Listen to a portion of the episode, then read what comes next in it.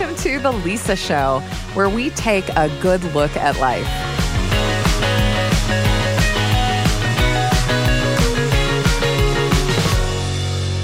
Hey, it's Lisa, and this is episode one of our caregiving series, which has really been a long time coming. If you're new here, I'm Lisa Valentine Clark. I am a widow, a single mom to five kids, teenagers and young adults. Um, I'm also a believing Christian. I'm an extrovert, a positive realist. I'm a blue on the color code test. And over my career, I've been a teacher, a writer, an actor um, who does improvisation, TVs, and movies. Now, caregiving is a wide topic. Just in this series, we're going to be talking about parenting, Alzheimer's, autism, illness, disability, death. Even with that, it feels like we're barely scratching the surface because there's so many types of caregiving experiences. Let me tell you a little bit about mine. Five years ago, in the summer of 2018, I started this podcast. At the time, I was a new caregiver for my husband, the distinguished Dr. Christopher Clark, for who about two years had been living with ALS, which is a neurodegenerative disease with a life expectancy of two to five years. Christopher passed away at home the summer of 2020 at the height of the global pandemic. My personal caregiving experience was extreme. I felt like I could never catch up, be enough, get enough help. The stakes could not be higher. And yet, it was the most transformative, I mean, one of my dearest life's purposes. For me, it was a total experience. It was all things overwhelming, wonderful, devastating, intimate, frustrating, loving, connecting, and isolating. And I knew I would have to talk about it someday. But for years after he passed, I was just too close to it and I had no perspective. Now, three years after his passing, and seeing my friends and family go through a lot of extreme caregiving situations as well, I feel very passionately that it's time to start talking about this thing that most of us will experience in our lifetimes, which can be overwhelming to understand completely, and which has the power to positively or negatively change our lives and families. It's time to talk about caregiving. If you're listening to this, I figure it's for one of three reasons. Either you're already part of the Lisa Show family and you're in it with me to tackle these topics that we talk about with our closest friends, the stuff that makes it easier to take life as it comes, be our best selves, and find the joy. Or maybe you're here for the first time because you have a special interest in caregiving. And the third category is you're my mom. Hi, Shauna. Thank you for listening. She listens to every episode. She's the best. So, whatever brought you here to the beginning of this season, where we're going to explore the ins and outs of caregiving in so many different aspects, I feel compelled to say that this series is built with everyone in mind. If you've been in the middle of a caregiving situation, you know that no one talks about this enough. And if, like me and so many others, a caregiving role was thrust upon you suddenly and you didn't see it coming, you know the overwhelm of having to learn information and skills faster than humanly possible. I wish that before my caregiving journey began, I could have had an inkling of the perspective I have now. Some things I couldn't understand until I learned them hands on. But there were other things, surprises, that didn't have to be surprises. If I could spare anyone the experience I had of just having to fumble in the dark, I would want that preparation to start as soon as possible, before caregiving was even on the radar. We've titled episode one, Everyone Has a Stake in the Caregiving Conversation. Because when it comes to caregiving, either you're in it now or someone close to you is in it now. And if not, then soon. That probably sounds like a hyperbole, but statistics say otherwise. All of us are extremely likely to encounter caregiving in a profound and personal way. In this episode, we're exploring some of the lesser known impacts of caregiving on families and our society as a whole, and why talking about it matters, not just to the people in the trenches, but to everyone. You're also going to hear about one of the biggest paradigm shifts I've had toward the impact of caregiving on my life. To kick us off, I invited sociologist Lance Erickson to paint a picture of caregiving in our society and what makes this topic so universal. To do that, we have to look at social roles, especially in the family. So, when you get married, you become a spouse, a husband or a wife, and that is a social role. And while we all do husband and wife differently, there is some shared expectations that come along with that. Mm-hmm. Uh, when you have a child, you become a mother or father, and those have roles with them as well. Parenting is caregiving, but we don't think of it as caregiving, we think of it as parenting.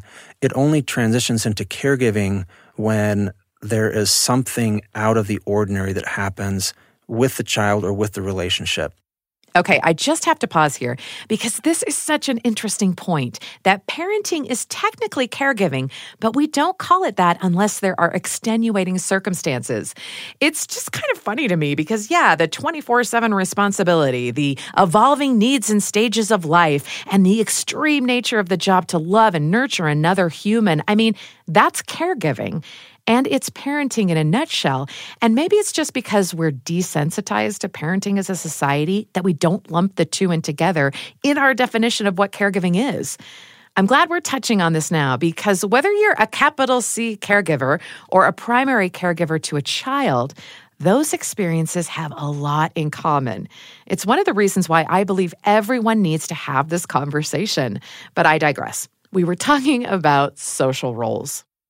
And so as we think about these roles and how it defines our relationship to other people, uh, when somebody needs care, the reason why we call it care is because something went wrong with that social role. Hmm. Aren't we supposed to care for our spouses and care for our children and care for our siblings and care for our parents? Like that's part of what defines who we are as humans.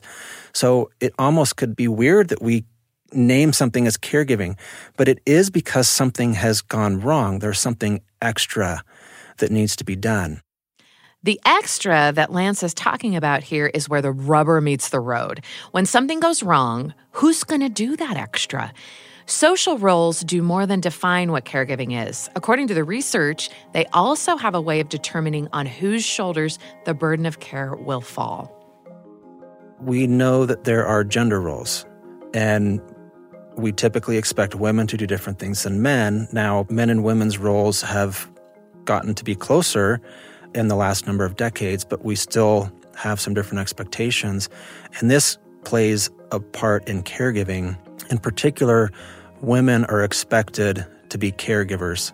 It happens with children, right? We talk about mm-hmm. parenting, but we think of mothering and fathering often as qualitatively different things. And because mothers typically do the nurturing part of of parenting, or at least that's kind of the expectation that we've had for centuries, perhaps, that carries over into other family relationships. And so, so women are most often caregivers because of those social expectations. This comparison that Lance just made really stands out to me. How would most people define the word mothering? It's a different image that comes up than when you think of fathering, right? There are your expectations right there. But Lance pointed out how, even beyond the context of parenting, these different definitions affect the way society perceives caregiving as a whole. Yeah, I think most often we maybe think of interpersonal issues and the difficulties that come with being tied down to somebody and not being able to get a break and how difficult that can be. And I think mothers surely parents, uh, you know, some fathers mm-hmm. invest in their kids the same level that, that mothers do, and it can be exhausting. Kids, right? And and the thing about being a mother is you never you're never off the clock. Yeah, and you're never not a mother. You're never not a mother. Fathers, on the other hand, they seem to get a break from their job as a father, and so I'm sure most women, uh, at least mothers, probably understand what that's like and it, it is exhausting. So we typically think of that. Ugh, what Lance is saying here about expectations, roles in the family, and the exhaustion of 24 7 caretaking. I mean, this feels familiar, right? But it turns out that's just the beginning of why women end up shouldering so much of this role alone. Now, there's other issues about gender and demographics. Women tend to live longer than men. Men are often framed as the stronger sex, yet men are more likely to die at birth and more likely to die throughout their lives. So the average age of death for men is a couple years younger than women, and this is constant from throughout pretty much every society that we have data on. And so older couples, if they stay married into later life, the men are most likely going to be the ones that get sick and need the kind of care support that, that couples can give each other. And the women are the ones that are doing it. And what that means then is that women are primary caregivers most often for men. Men die while women then are on their own, and women at some point are going to face very similar issues where they're going to need support and help, and they don't have a partner to help them. Those are very general patterns, and there's obvious exceptions where women die before men, and men men care for women, and some some valiantly so. Um, but on average, it's the women that are caring for the men. I appreciate Lance bringing this up. It's sobering to think that women, who do so much of the caregiving in our society, are also at the most risk for not having an immediate caregiver available to support when the time comes. As we were doing our own research for this episode, we found some of the statistics that Lance is talking about. According to the CDC, one in four women and one in five men are caregivers. That difference is striking, but so is just the sheer amount of people one in five. As the baby boomer generation ages, it's expected that seven years from now, we'll need nearly double the caregivers we needed seven years ago. This touches every community and every family. That's just one of the reasons why it's so important to have this conversation now. So, for those who are already immersed in caregiving, this conversation has a lot of value too. I want to introduce you to Dr. Natali Edmonds, a psychologist who works especially with caregivers. I'm Natali Edmonds. I am a board certified geropsychologist, and professionally, I worked a lot with caregiving just from the hospital setting, working with patients, and then starting my own company called Dementia Careblazers. Personally, I cared for my mom who passed away about a year ago, June 2022, and currently caregiving for my dad who's in a skilled nursing facility right now after a bad fall. And so I have a bit of the professional side as well as the personal side. With this mix of personal and professional experience, Natali knows firsthand how caregiving impacts individuals and families and why it's so critical that we start talking about it more. Whether you're not already or you haven't already, you will likely find yourself in some sort of caregiving role. That's just going to happen with aging loved ones, loved ones getting sick. I specialize in the field of dementia. The number of people getting dementia is rapidly increasing. And so, just the likelihood that you will find yourself in some form of caregiving role is pretty high. So, it's important that we talk about caregiving. But also, I talk to thousands and thousands of caregivers, and all of them tell me they feel so alone.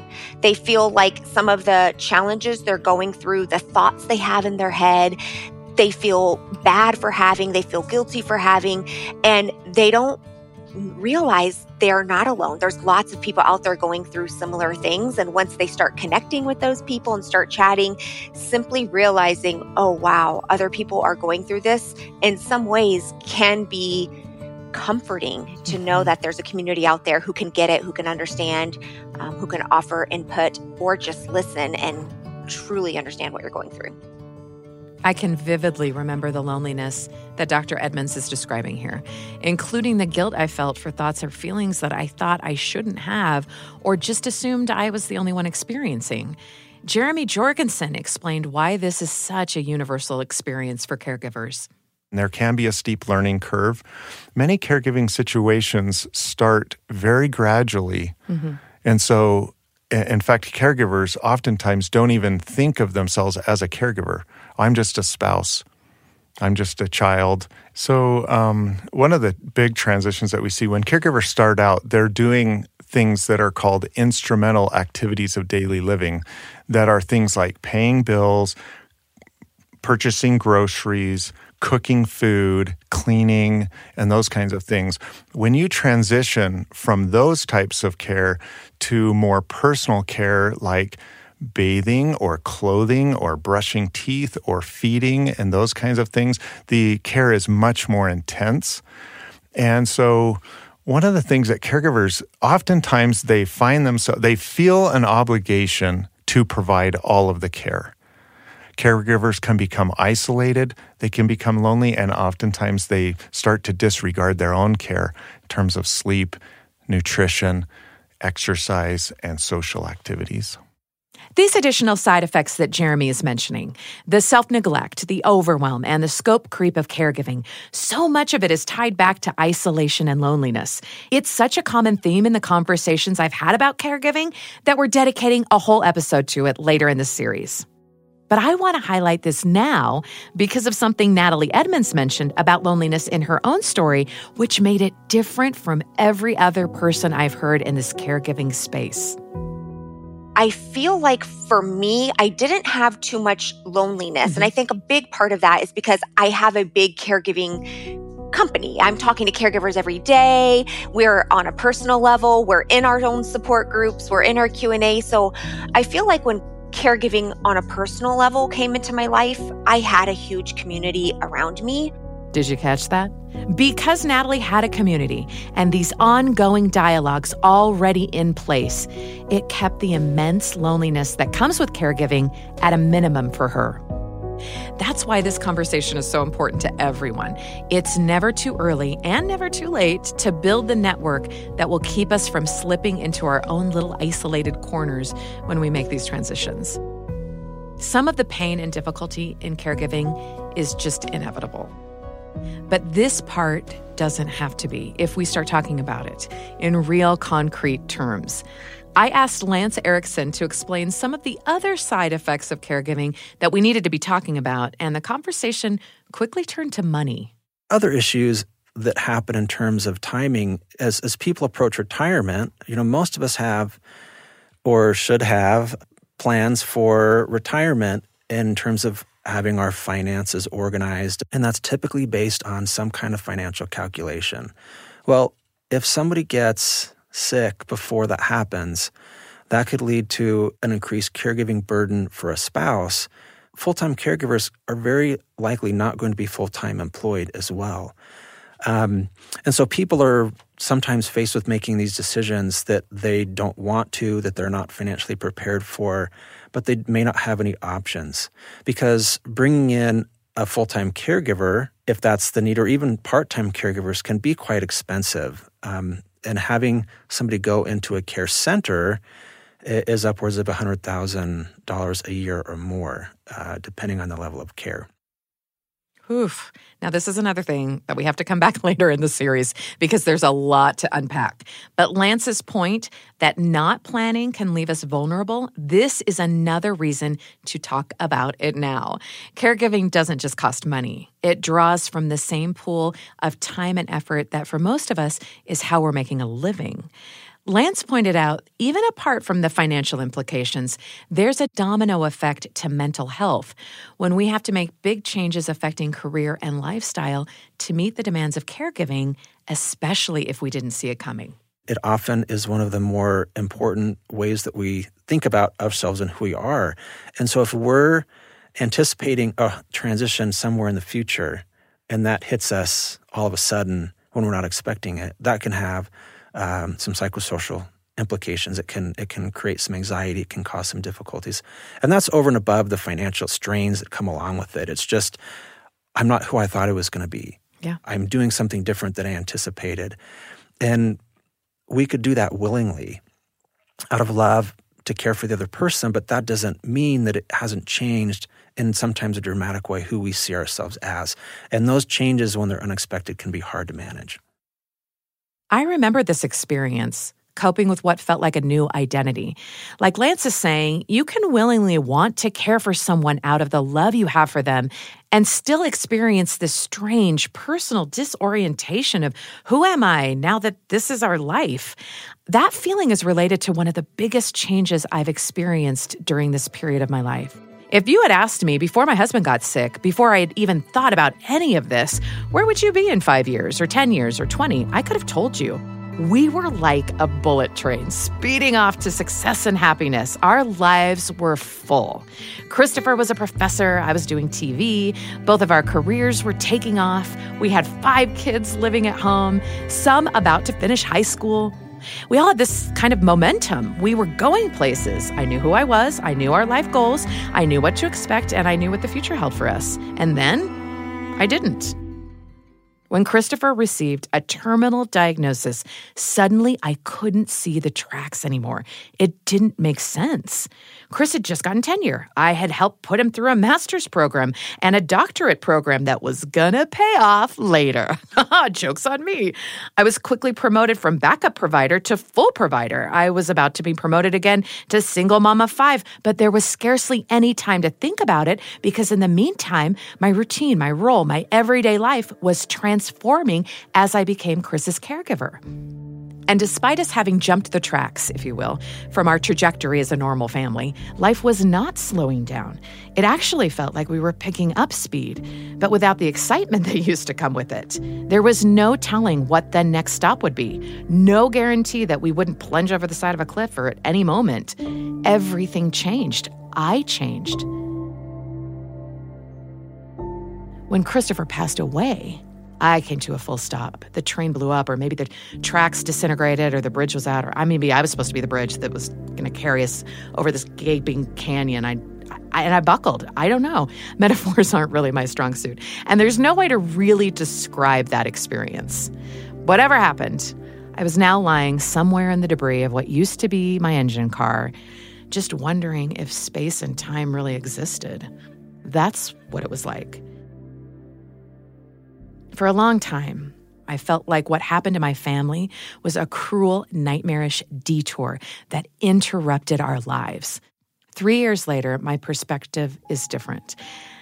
As I've had time to process some of the grief and look back, I'm able to appreciate more that being my husband's caregiver was one of the most precious and sacred experiences of my life. A highlight. It was the culmination of everything our family was founded on this promise to love and be there no matter what happened. And I can't imagine anything from our perfect family life trajectory that would be more meaningful to me now than the opportunity to express my love for Christopher in his most vulnerable moments to the end, sparing no sacrifice. Earlier, we talked about how parenting and caregiving have so much in common, and I want to take advantage of that similarity for a moment. I think most parents would agree that raising a child is one of the hardest things you can do while also being one of the most rewarding. Your kids can't understand the magnitude of what you do for them. They might not even like you. They'll total your car, they'll forget your birthday, they're expensive and exhausting, and that's okay because it was never about getting something back. It was always worth it anyway because you love them. That love gives life meaning, whether or not it's returned. When you feel like a victim, and that everything is falling on you. It becomes difficult to see the situation of caregiving objectively. But what I know now is that two opposite things can exist at the same time. Caregiving can be challenging, painful, and overwhelming, and it can be meaningful, beautiful, and sacred. Caregiving is not a detour from life. This is life at its most poignant and potent. It has given me purpose and meaning and a richer experience of love, of being human that I had never known before. I want to leave you with something that Jeremy Jorgason shared about this unsuspecting aspect of caregiving. Some people suggest that everyone should get a chance to be a caregiver because relationships change and it can be a real blessing in a relationship to be able to care. You can grow in ways that you can't grow in other ways and grow closer. And so um, I would say, you know, we're not trying to avoid becoming caregivers, and it's not this terrible thing. It is very hard and it's a lot of work, but it's a, it's a special thing too. It's a crucible that can bring couples together in ways that, that they couldn't come together in some other way. Oh, yeah. So I would say, you know, if you think you might have a caregiving situation in the future, if it's feeling like it's moving that way, embrace that and look forward to it. And then find resources out there. There are so many resources in the community uh, and even online or reading or things like that. And this could be a, a wonderful opportunity. At this point in my life, I don't know what's coming next. And to be honest, I probably don't want to know. But I embrace that more of these opportunities to care and love and nurture are right around the corner. And that even though it isn't going to be easy, none of the sweetest, most valuable things in life have ever been easy. You don't have to see the light at the end of the tunnel for it to be there. And you will never regret going the distance. Wherever you are in your caregiving journey, I hope you will hold on to that spark of hope that there is joy coming, that this is your best life and not a detour from it. And that now that you're here with us, you will never have to do it alone. The Lisa Show is a production of BYU Radio, hosted by Lisa Valentine Clark and produced by Becca Hurley and McKay Menden with help from Avery Stoneley and Michael Combs, and post production and music by Gracie Davis. Dr. Natali Edmonds is the founder of Dementia Careblazers, and you can find out more about her work and links to resources on our website. To connect with us about this episode, please join our listener community on Facebook. We'll be hosting additional conversations there, along with more opportunities to share and find resources.